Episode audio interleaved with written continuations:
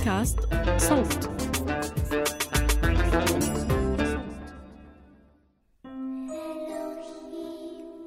إلهيم إنكم هنا في مكان ما قرب هذه النجوم. إلهيم إنكم هنا وأنا أدري أنكم تراقبوننا. إنكم هنا وكم أود أن ألتقي بكم. إلهيم أعترف بكم كخالقين وأضع نفسي بكل تواضع في خدمتكم. أعترف بكلود رائيل رسولكم كمرشدي. وأؤمن به وبالرسالة التي أعطيتموه إياها.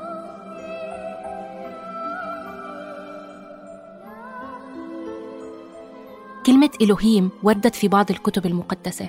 بالعبرية بتعني الذين جاءوا من السماء وبتستخدم كوصف للإله الخالق. بس المختلف بهاي الترتيلة إنها مش من الكتب المقدسة.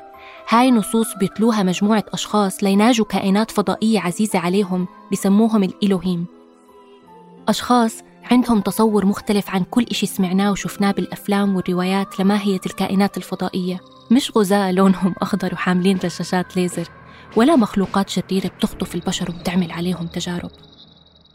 وإنما حضارة متطورة موجودة في كوكب بعيد كتير نزلوا علمائها على كوكب الأرض قبل ألاف السنين. خلقوا كل أشكال الحياة فيه بفضل تقنية حيوية متقدمة جدا.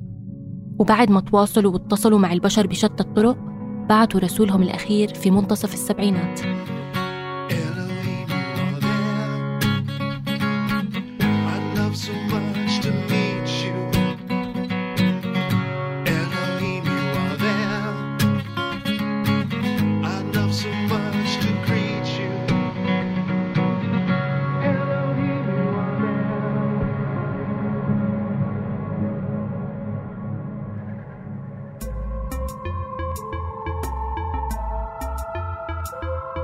إذا منطلع على الصورة الكبيرة ومننسى ولو لحظيا الكوارث الطبيعية والحروب منلاقي إنه عالمنا منظم كتير ومتوقع إلى حد كبير. الأرض بتدور بشكل منتظم الأطفال بينولدوا وهم عم يبكوا والإنسان لابد إنه يكبر مع مرور الزمن. بس بهذا البودكاست ندعوكم تنضموا إلنا لنكتشف عوالم جديدة ونغرق مع بعض بإيقاعات بتختلف عن يلي تعودنا عليها. عوالم مجددة وبديلة عوالم متداخلة. عالم جوا عالم جوا عالم تماما مثل اللعبة الروسية ماتريوشكا. أنا تالا العيسى وبهالموسم رح أنطلق معكم برحلة نحو الفضاء.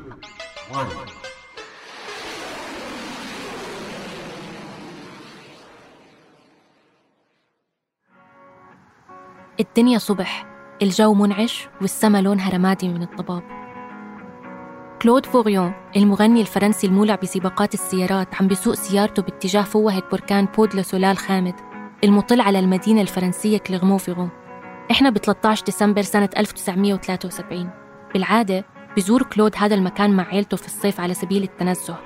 بس لسبب ما بهذا اليوم الشتوي قرر يزوره لحاله. بيترك سيارته على جنب وبيكمل مشي. بيوقف يتأمل الأرض من تحته.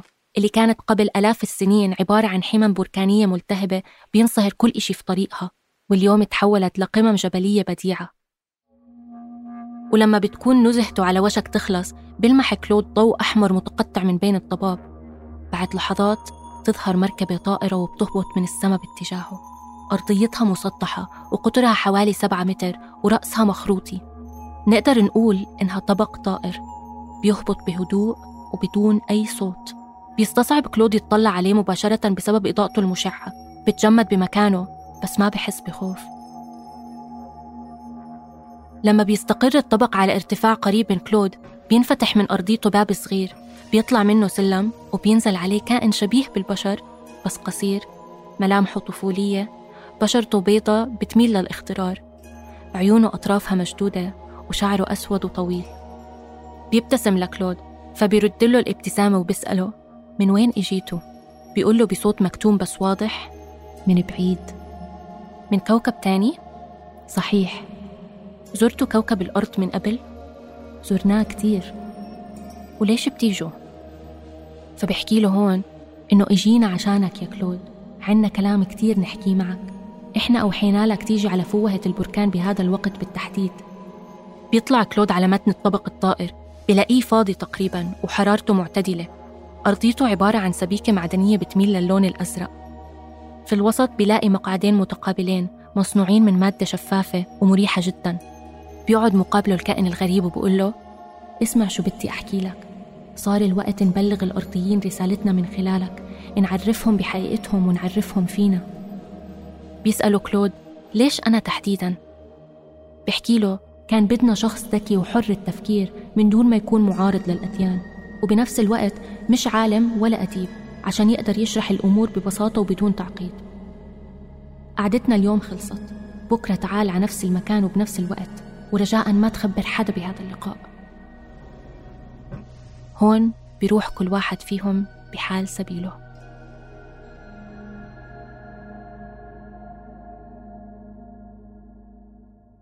في محاضراته المبكرة وكتابه الأول الكتاب الذي يقول الحقيقة بيدعي كلود فوريون إنه التقى بالكائن نفسه ست أيام متتاليات بعد هذاك اليوم.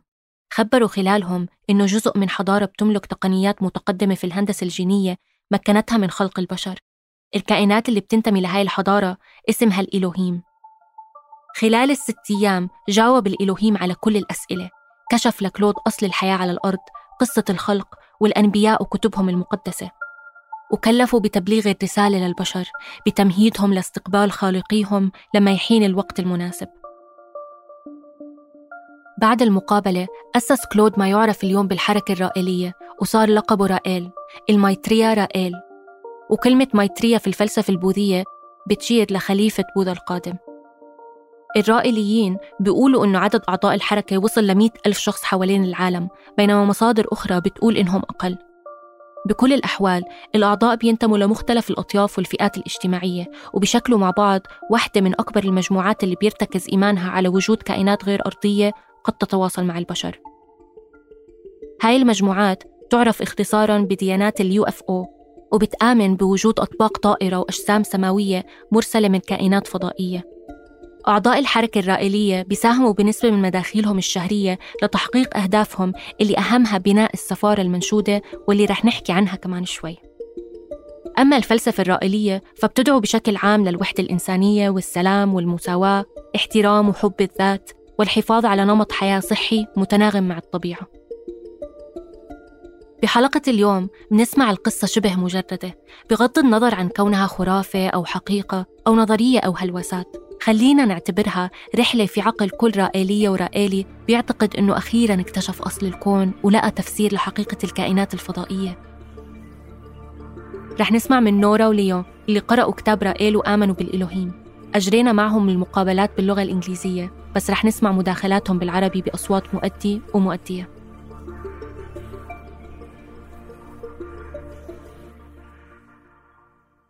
نورا كراتشي كراش we say in Arabic كراش. اسمي نورا كراتشي بنقولها بالعربي كراش. أنا مولودة في فرنسا وأصلي جزائري أمازيغي. انولدت نورا العائلة مسلمة. My name is Leon Melul. I am born in Morocco. اسمي ليون ملول من مواليد المغرب. وليون انولد لعائلة يهودية.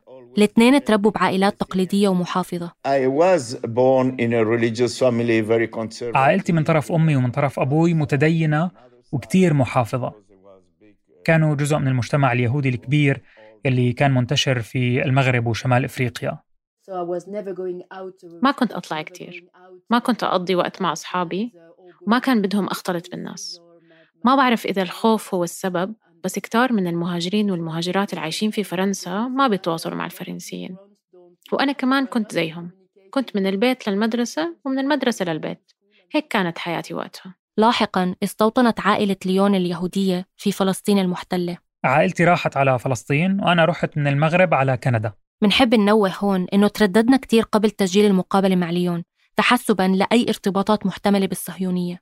اعتذرنا منه بالبداية لكننا وافقنا بعد ما أكد لنا معاداته للصهيونية لكثير أسباب واحدة منها إنه ببساطة بينتمي للحركة الرائلية.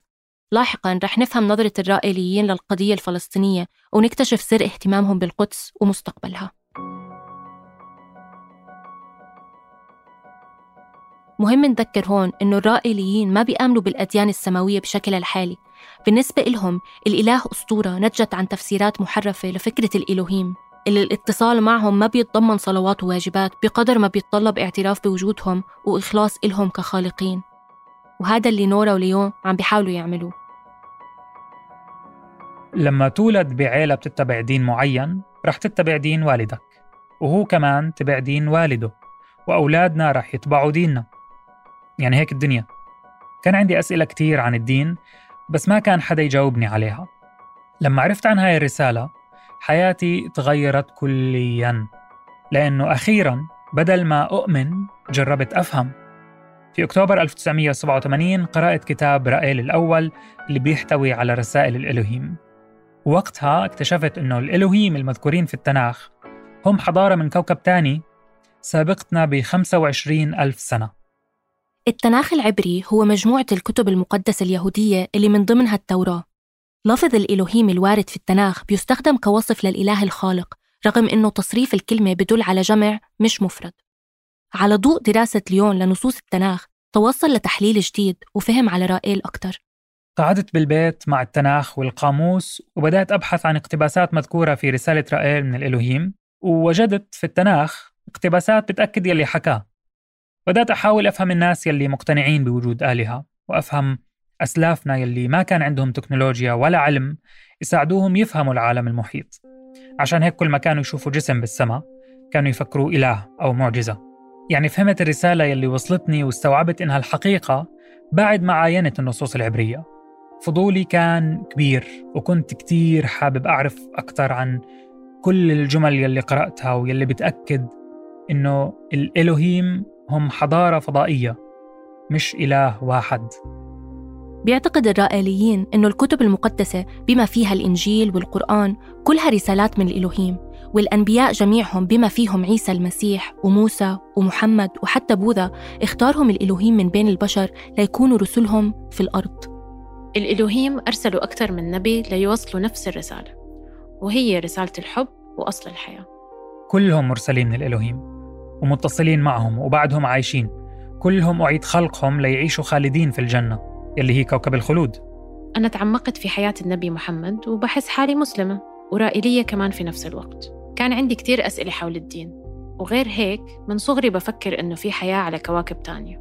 علامات مرور كائنات خارجية بكوكب الأرض كانت واضحة بالنسبة لي. وكمان كنت شايفة أجسام خارجية بالسماء أشبه بالوميض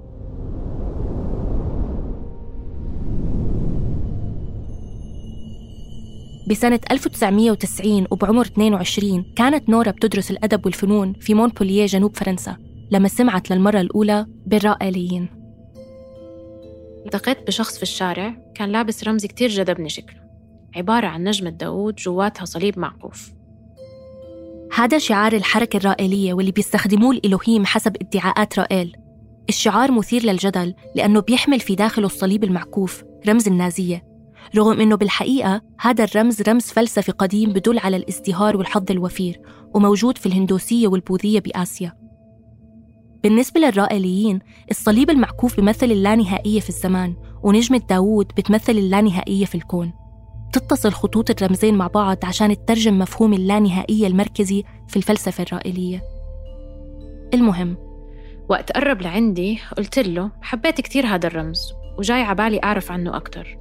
ومنها بلشنا حديث. كان كل شي واضح بالنسبة إلي ومتسق وكنت قادرة أفهم يلي عم بيقوله والفهم كان دائما مهم بالنسبة لي ما كان بدي أتبع شيء أو أؤمن فيه من غير فهم كنت منبهرة كتير بالفكرة وقت قرأت الكتاب الفكرة دغري ركبت براسي. اتشربت نورا كل كلمة بكتاب رائيل الأول وقرأته بليلة واحدة.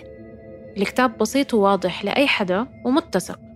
حسيت هذا الكلام هو قطعة الأحجية اللي كانت ناقصني. لأني كنت مؤمنة بفكرتين وكنت مفكرتهم منفصلات الفكرة الأولى كانت إني مؤمنة بقصة خلق الحياة والكون يلي كنت بعرفها من تعمق النسبة بالمسيحية والإسلام واليهودية. بس بنفس الوقت كنت كمان مؤمنة إنه في حياة على كواكب أخرى. بس بعمري ما ربطت هدول الفكرتين.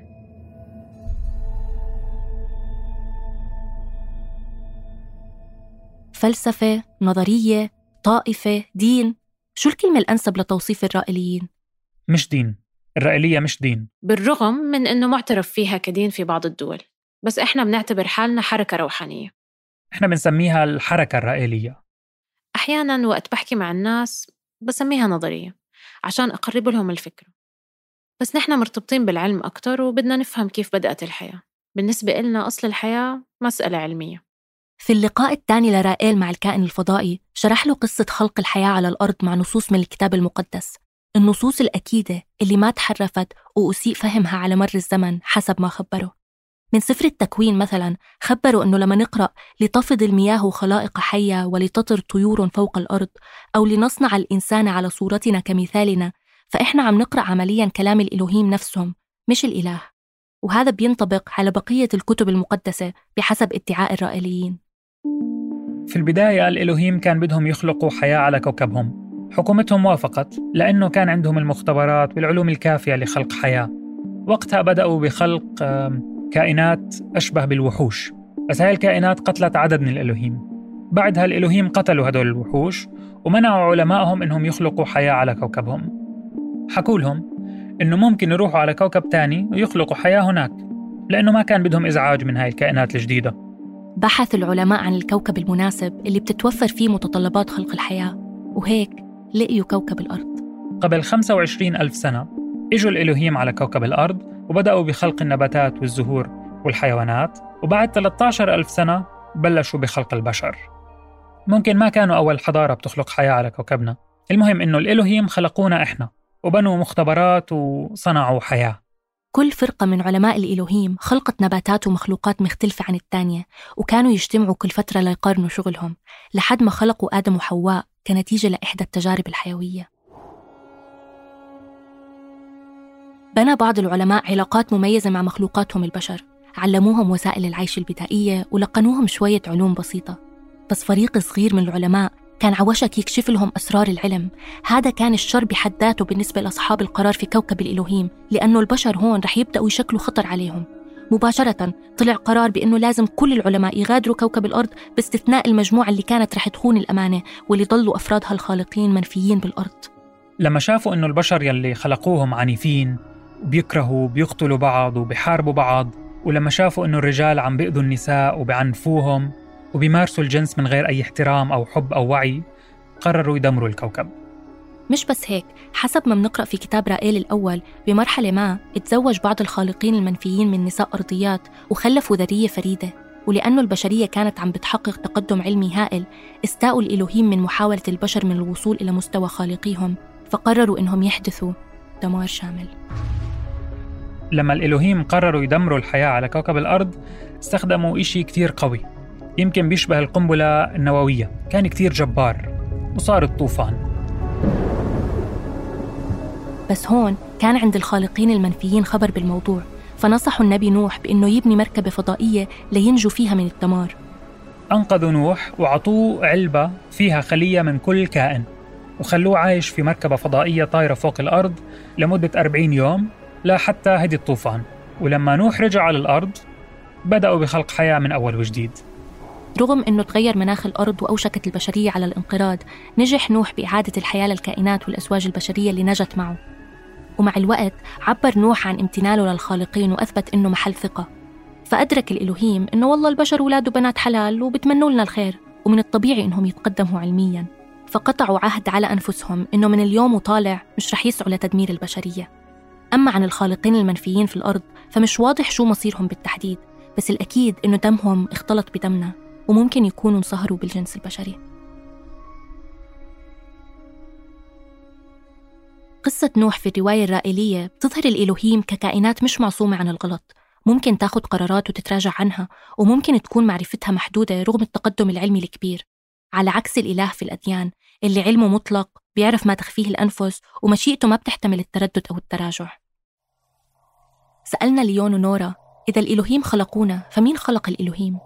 فقالوا لنا خلقتهم حضارة قديمة من زمان كتير ومش بس هيك الإلهيم نفسهم خلقوا حضارات تانية غيرنا وإحنا البشر في طريقنا لخلق حضارة جديدة قريبا. عملية الخلق بتدور بدائرة لا نهائية حضارات بتخلق أخرى منذ الأزل وإلى الأبد. هاد هو سر الكون اللي بيآمن فيه الرائليين. البشر رح يعملوا مثلهم قريبا. عم نبلش نستنسخ ونعمل تجارب بالحمض النووي والجينات. يعني أنا شايفة إنه حضارتنا عم بتبلش تقدر تعمل نفس الأشياء يلي خالقينا قدروا يعملوها قبل 25 ألف سنة. إحنا البشر عم نشتغل على مشروع تحويل كوكب المريخ لكوكب يشبه الأرض وقادر على الحفاظ على الحياة. ورح نخلق كائن بشري وممكن نتركه يعيش هناك لأنه الاستنساخ ممنوع في كوكبنا.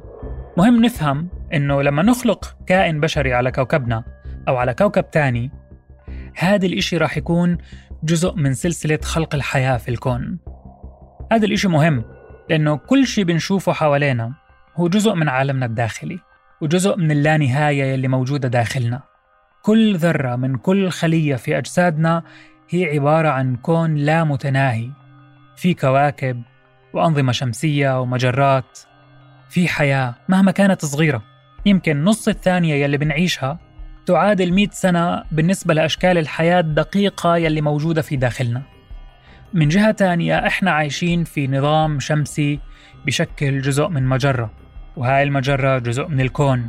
كوكبنا عبارة عن خلية صغيرة من خلايا الكون الواسع اللا متناهي المليان حياة بكل أشكالها. لأنه الكون لا متناهي معناها في حياة وأنظمة شمسية وكواكب ما إلها نهاية مستحيل نشوفها حتى.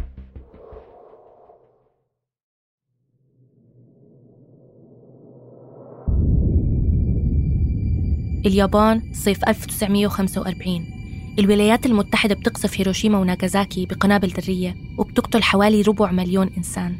الحرب العالمية الثانية على وشك الانتهاء. بهاي اللحظة حسب رواية الرائليين بيدرك الإلهيم أنه الحضارة البشرية في انحدار ما بعده انحدار. قرروا الإلهيم يبعثوا رسول أخير لأنهم شافوا أنه السلاح النووي ممكن يساعدنا نتقدم بس ممكن كمان يدمر الكائنات اللي خلقوها. هم ما بدهم مخلوقاتهم تتدمر. لما الإلهيم أخذوا القرار كان رسولهم الأخير للبشرية عم بتكون جنين في بطن أمه.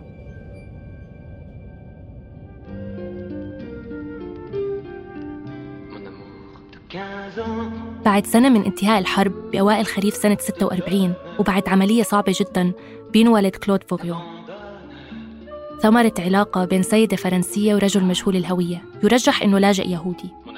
بعد محاولات لإخفاء ولادته بتاخده أمه لمنزل عائلتها في مدينة أمبير الفرنسية وبتدعي قدام الناس إنه ابن صديقتها وعم ترعاه مؤقتا. من عمر صغير بيكتشف كلود ولعه بسباقات السيارات وبيبدأ يهمل دراسته كل ما بتسجله أمه بمدرسة جديدة على أمل يركز بمستقبله الأكاديمي عبث. بيرجع بيهرب منها أو بينفصل بقرار من الإدارة. بيكبر كلود كمان شوي وبحب وبيكتب الأشعار والأغاني لمحبوباته. ولما بيكتشف موهبته بالغنى بيبدأ يغني بالمقاهي وبينتج اسطوانات موسيقية وبيفوز بمسابقات غناء. كله تحت اسمه المستعار كلود سيلر. بعد سنوات من النجاحات الصغيرة والكثير من الخيبات قدر كلود يحقق جزء من حلمه ويدخل في مجال سباقات السيارات. من جهة أسس مجلة محلية متخصصة بالمجال سماها أوتوبوب ومن جهة تانية اقتنى سيارة سباق وشارك بسباقات وفاز بميداليات. بس لما وصلته رسالة الإلهيم انقلبت حياته فوقاني تحتاني وحس بثقل المسؤولية اللي تكلف فيها. طلع في مقابلات ومناظرات تلفزيونية.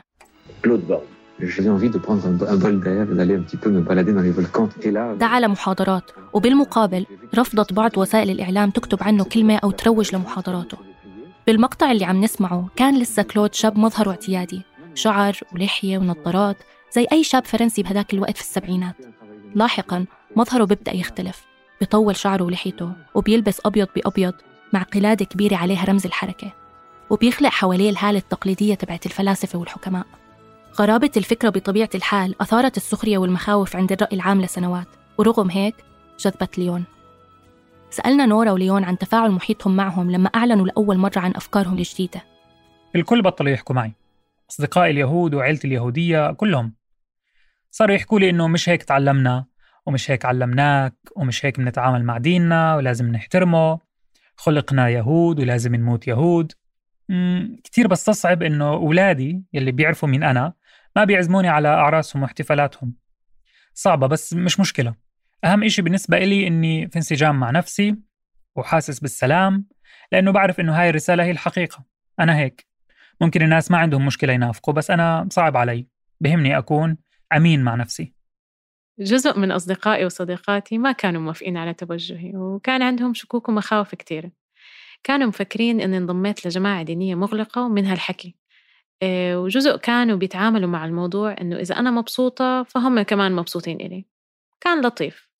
بس آه، بالنسبة لعائلتي واحدة من أخواتي كانت كتير خايفة علي. مرة رائل كان طالع مقابلة على التلفزيون الفرنسي. فناديت إخواني وأخواتي عشان يحضروا البرنامج. كان في صحفي عم يسأل رائل كتير أسئلة. لما سمعوا عن الفلسفة وأفكار الحركة ومعتقداتها أختي ارتعبت كتير وصارت تسألني إذا في حدا لازم تدفع له عشان أقدر أترك الحركة أو إذا في حدا جابرني أكون مع هاي الجماعة. كانت كتير خايفة. طمنتها إني حرة وما حدا جابرني على إشي وإنه الصحفي كان كتير سلبي وتعليقاته مش صحيحة. هاي المخاوف على الأرض وفي الإعلام ضلت بمستواها المتوقع بأول 25 سنة من ظهور رائيل قبل ما توصل ذروتها في مطلع الألفية. لما ترددت أخبار عن العالمة الرائلية بريجيت بوسلير وعن محاولات شركتها Clonaid المثيرة للجدل باستنساخ أول كائن بشري.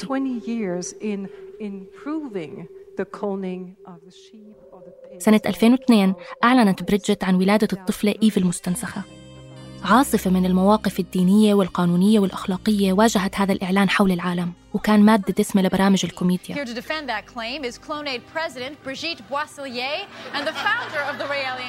بريدجيت وشركتها لاقوا دعم من الحركة الرائلية لكن في الحقيقة ومن وقتها لليوم ما حدا قدم إثبات على إنه الطفلة إيف موجودة أصلا أو إنها مستنسخة فعلا.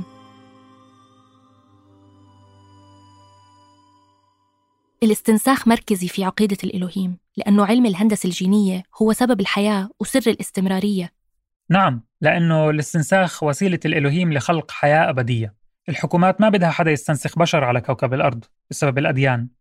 يعني الاستنساخ بالسياق الحالي ممكن يتسبب بحروب كبيرة. الحكومات بدها تتجنب هذا الإشي لأنها بتعرف الحقيقة. الحكومات بتعرف إنه انخلقنا من قبل حضارة فضائية إنه الإله مش موجود. بس الكل خايف يحكي لأنه هذا الحكي رح يعمل ثورة كبيرة. حضارة الإلوهيم تجاوزت هاي العقبات من آلاف السنين بالنسبة للرائليين والاستنساخ اللي بيقود للخلود هو اللي عادي عندهم. الإلوهيم طوروا تكنولوجيا بتسمح لهم يعيشوا بين 700 و 1000 سنة من غير أمراض. أجسامهم عمرها ما بين 18 و 25 سنة وبيضلوا عايشين فيها ما بين 700 و 1000 سنة.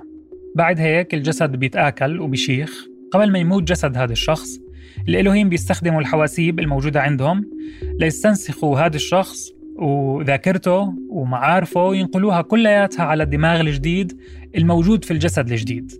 والجسد المترهل بينرمى خلص وهيك الشخص بيتخلد. مش كل الإلوهيم بيحظوا بهذا الامتياز. لازم يكونوا واصلين مستوى عالي من الحكمة والإخلاص ليضلوا يتجددوا ألف وعشرة وعشرين ألف سنة. غير هيك رح يكون مصيرهم الفناء والبشر كذلك. رسائل الإلوهيم تحكي إنه الآخرة هي الحياة الأبدية في كوكب الخالدين وإنها مخصصة للأشخاص يلي بيستاهلوها مش كل الناس بيستاهلوا الخلود. لازم الشخص يكون إنساني ويكون قدم الخير للبشرية. بعد موت الإنسان في حاسوب بيعمل حسابات معينة وبيشوف إذا هذا الشخص بيستاهل إنه يعاد خلقه ولا لأ. إذا ما أعيد خلقه ما بيصير إشي. خلص الشخص بيموت وبيتحول لتراب. بس. كوكب الخلود. المكان اللي جهزه الإلوهيم بكل التقنيات الممكنة. هناك بعيش الإلوهيم والبشر المختارين فقط من الأنبياء والمخلصين إلى أبد الآبدين في رغد ونعيم.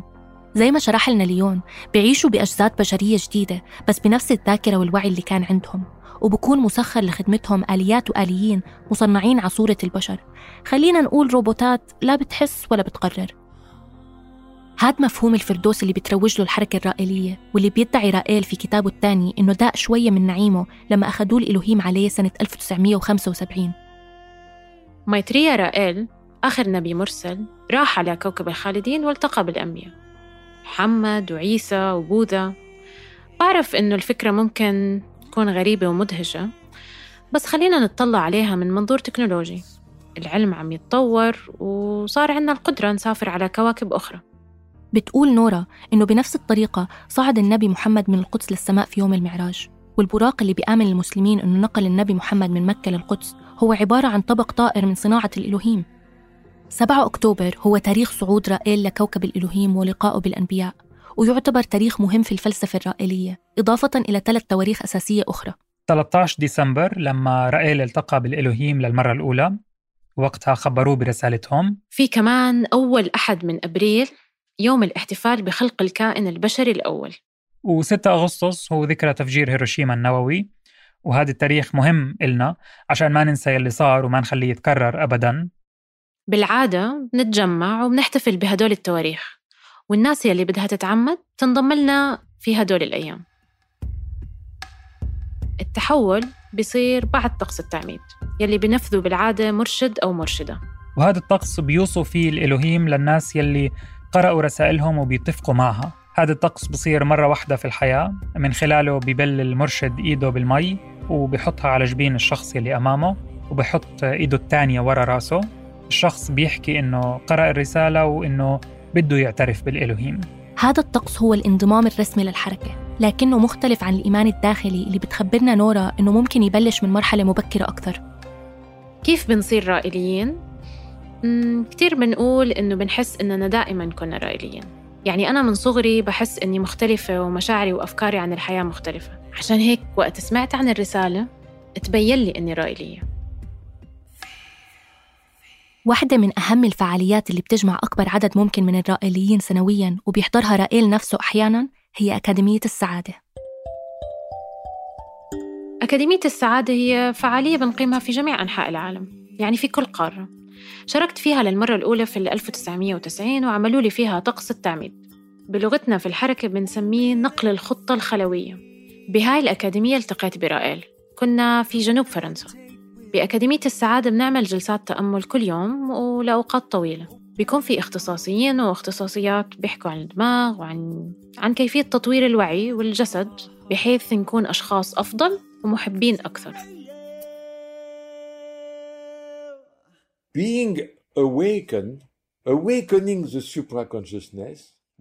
هذا صوت رائل بواحدة من الفعاليات الرقمية اللي بتحدث فيها عن التأمل والفلسفة الرائلية.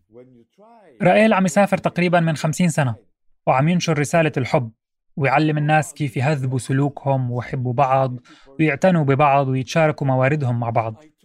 هذا الإشي مهم لأنه مش منطقي إنه بعض الناس عندها مليارات وعايشين ببيوت كبيرة وكثيرة. وفي نفس الوقت في ناس ببلدان أخرى عم بيعانوا من الجوع. رائيل بناء على رسائل الإلهيم بيدعو لتغيير النظام السياسي والاجتماعي والاقتصادي اللي بقود البشرية اليوم. بيدعو للجينيوقراطية يعني تسليم الحكم للأشخاص الأذكياء فقط. وبيدعو كمان لوحدة البشرية تحت نظام واحد وعملة واحدة وحتى لغة واحدة إن أمكن. وبيدعو للحريات الجنسية وبيناهض وصم العري. لهذا السبب يمكن وصفت الحركة الرائلية بأكثر من مناسبة بأنها طائفة بتقدس الجنس المفتوح وبتروج للإباحية. من هون تنطلق جهات مجتمعية وحكومية بمعارضتها للرائليين. لما رفضت السلطات السويسرية إنها تمنح حق الإقامة لرائيل كانت حجتها أنه الحركة بتدعو لتربية جنسية شاملة بأساليب قد تؤدي إلى انحراف سلوكي جنسي عند الأطفال. بعيدا عن كل ما سبق اليوم الشغل الشاغل للحركة الرائلية ويمكن الأهم من كل شيء سمعناه هو مفهوم السفارة. The Embassy. رائيل بيقول إنه الإلهيم حملوه مسؤولية تمهيد البشر لاستقبالهم على كوكب الأرض مجددا. وعشان هيك إضافة لنشر الرسالة عم بتحاول الحركة الرائلية من حوالي خمسين سنة تقنع الدول بمنحها قطعة أرض لبناء ما يسمى بالسفارة. الرائليين عندهم تصميم معماري دقيق لشكل هاي السفارة ومرافقها ومداخلها وتحصيناتها. بمجرد ما تكون جاهزة رح تستقبل وفد من الإلهيم اللي رح ينزلوا أخيرا على الأرض ويكشفوا عن أسرارهم للبشرية لحتى يحققوا العدالة وينوروا البشر وعيشوهم برخاء ودلال. بدهم يرجعوا عشان نفهم إنه هم يلي خلقونا وإنه ما في أديان وإنه كل البشر بإمكانهم يحبوا بعض من غير تمييز. أنا مساهمة في العلاقات الدبلوماسية. وبلتقي بدبلوماسيين ودبلوماسيات وعم بندور على أرض يكون فيها امتياز الحصانة وعم نتواصل مع مسؤولين في دول مختلفة عشان يعطونا هاي الأرض. سألنا نورا شو الردود اللي بتسمعها لما تلتقي مسؤولين أو ممثلين لإحدى الدول وتطلب منهم قطعة أرض تبني عليها سفارة عشان نستقبل فيها الكائنات الفضائية اللي خلقتنا؟ حسب الأشخاص اللي عم بحكي معهم. ردود أفعال المسؤولين بتكون متباينة. بعض الناس مهتمين بالسفارة من أكثر من جانب. وحاليا عم نتناقش مع أكثر من دولة مهتمة بس بالوقت الحالي ما بقدر أعطي تفاصيل أكثر لأنه النقاشات لسه قائمة. بس بقدر أحكي لك إنه في دول مهتمة يعني بنوضح كيف المشروع رح يساعد بعض البلدان. تخيل لو في سفارة في فلسطين مثلا لاستقبال الكائنات الفضائية. تخيل كمية الناس يلي رح تزور البلد. تخيل المصاري اللي رح يصرفوها. يعني مش بس رح يكون في أثر ديني وروحاني لهيك مشروع كمان رح يكون في أثر مادي. نورا ما بتعطي فلسطين كمثال عشوائي. لا فلسطين مهمة كتير في الفلسفة الرائلية. السفارة ممكن تنبنى بأي بلد صحيح بس الأولوية إنها تنبنى في مكان قريب من القدس. هي أولوية بالنسبة لنا لأنه الحياة بدأت هناك. المختبر الفضائي الأول انبنى هناك. عشان هيك عنا رغبة قوية إنه نبني السفارة في منطقتكم. تتذكر نورا زيارتها الأولى للمدينة؟ مشيت في الشوارع وما كنت بدي أرجع على أوروبا كان بدي أعيش في القدس. لأنه فيها تاريخ وفيها بدأت الحياة وهذا الإشي له وقع كبير. في زيارتهم الأولى لكوكب الأرض الإلوهيم هبطوا في القدس بجانب المسجد الأقصى. وقتها بنوا المختبر الأول. هناك خلقوا الكائن البشري الأول في القدس. عشان هيك حابين يرجعوا على هاي المدينة. القدس مكان شاعري بالنسبة للإلوهيم بس في عقبة صغيرة بتأخر من تحقيق هذا الحلم إنه السلطات الإسرائيلية لطالما رفضت طلبات الحركة الرائلية بالحصول على قطعة أرض لبناء السفارة. وهذا يمكن من الأسباب اللي بتخلي الحركة اليوم تتبنى خطاب مناهض للصهيونية ومشروعها الاستعماري. مناهض للصهيونية طبعا لأن الصهيونية بتنطوي على احتلال أراضي. إحنا ضد الصهيونية. إحنا مش ضد اليهود إحنا ضد الصهيونية. الإلوهيم شايفين حجم معاناة الفلسطينيين والفلسطينيات. بسنة 2015 بيقول رائيل إنه تلقى رسالة من الإلوهيم بيعبروا فيها عن سخطهم على الإسرائيليين وبيطالبوا جميع اليهود اللي هاجروا لفلسطين المحتلة إنهم يغادروا فوراً. دولة إسرائيل راح تزول ودولة فلسطين راح ترجع تقوم على الأراضي الفلسطينية. كل روايات الهيكل اللي أقيم في القدس بالزمانات حسب الرواية اليهودية بيفسرها الرائليين على إنها كانت محاولات لبناء سفارة للإلوهيم الملك سليمان عمر المعبد الأول لنفس السبب بس الأمور تغيرت والإلهيم ما أجوا. تم بناء المعبد الثاني بعد تدمير الأول بس كمان ما إجوا وقتها. بتقول الرواية إنه الإلوهيم قرروا يبعدوا عن المشهد شوي يخففوا حضورهم بين البشر ويتركوا الإنسان يرسم مصيره بنفسه عشان يشوفوا وين ممكن يوصل وتقريبا اكتفوا بإرسال الأنبياء. أما اليوم فالوضع اختلف. الآن صار الوقت إنه نبطل نؤمن ونحاول ندرك ونفهم. صار الوقت إنه نفهم إنه لازم يكون في سفارة لاستقبال الإلوهيم لأنه الإلوهيم بدهم يجوا بين سنوات ال 2025 وال 2035 سألنا ليون طب وإذا ما مشي الحال؟ رح يمشي الحال أكيد. لأنه عم بيزيد عدد الناس المدركين إنه إحنا مش لحالنا في الكون وإنه في حضارات عايشة على كواكب أخرى. لما تواصلنا مع ليون ونورا تحمسوا لموضوع الحلقة كتير إضافة إلى أنه هذا جزء من عملهم بتعريف الناس بحركتهم وفلسفتهم بس كمان شافوها فرصة يخاطبوا من خلالها الجمهور العربي والفلسطيني بالتحديد.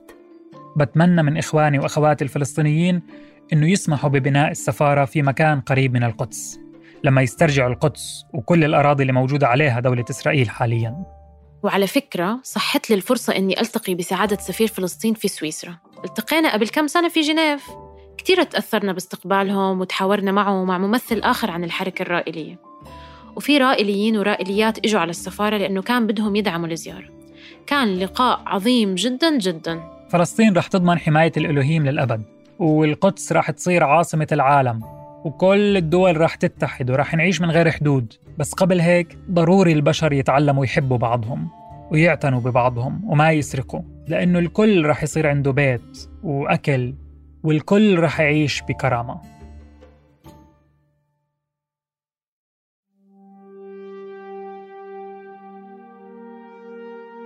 رغم التمسك العميق بالفكرة اللي لمسناه عند ليون ونورا في انتقادات مختلفة بتتهم ادعاءات رائيل بإنها خرافات. هاي الانتقادات بتعبر عنها جهات دينية وصحفية. ومش بس هيك بعض الأعضاء السابقين في الحركة بيوصفوا رائيل بالمحتال والمتنمر وإنه اللي كتبه مليء بالسرقات الأدبية وإنه راكم ثروة من خداعه للناس. جزء من هدول الأعضاء السابقين ادعوا إنه أعداد الرائليين في انخفاض وإنهم في الحقيقة ما بتجاوزوا ال 2000 شخص على عكس الأرقام اللي بتعلنها الحركة. بالنهاية حاولنا قدر الإمكان نسمع القصة بدون ما نفكر كتير كيف بدنا نضحطها. ممكن نعتبرها وتعتبروها معانا مجرد قصة. قصة ناس حبوا يفكروا باحتمالات الحياة خارج كوكب الأرض.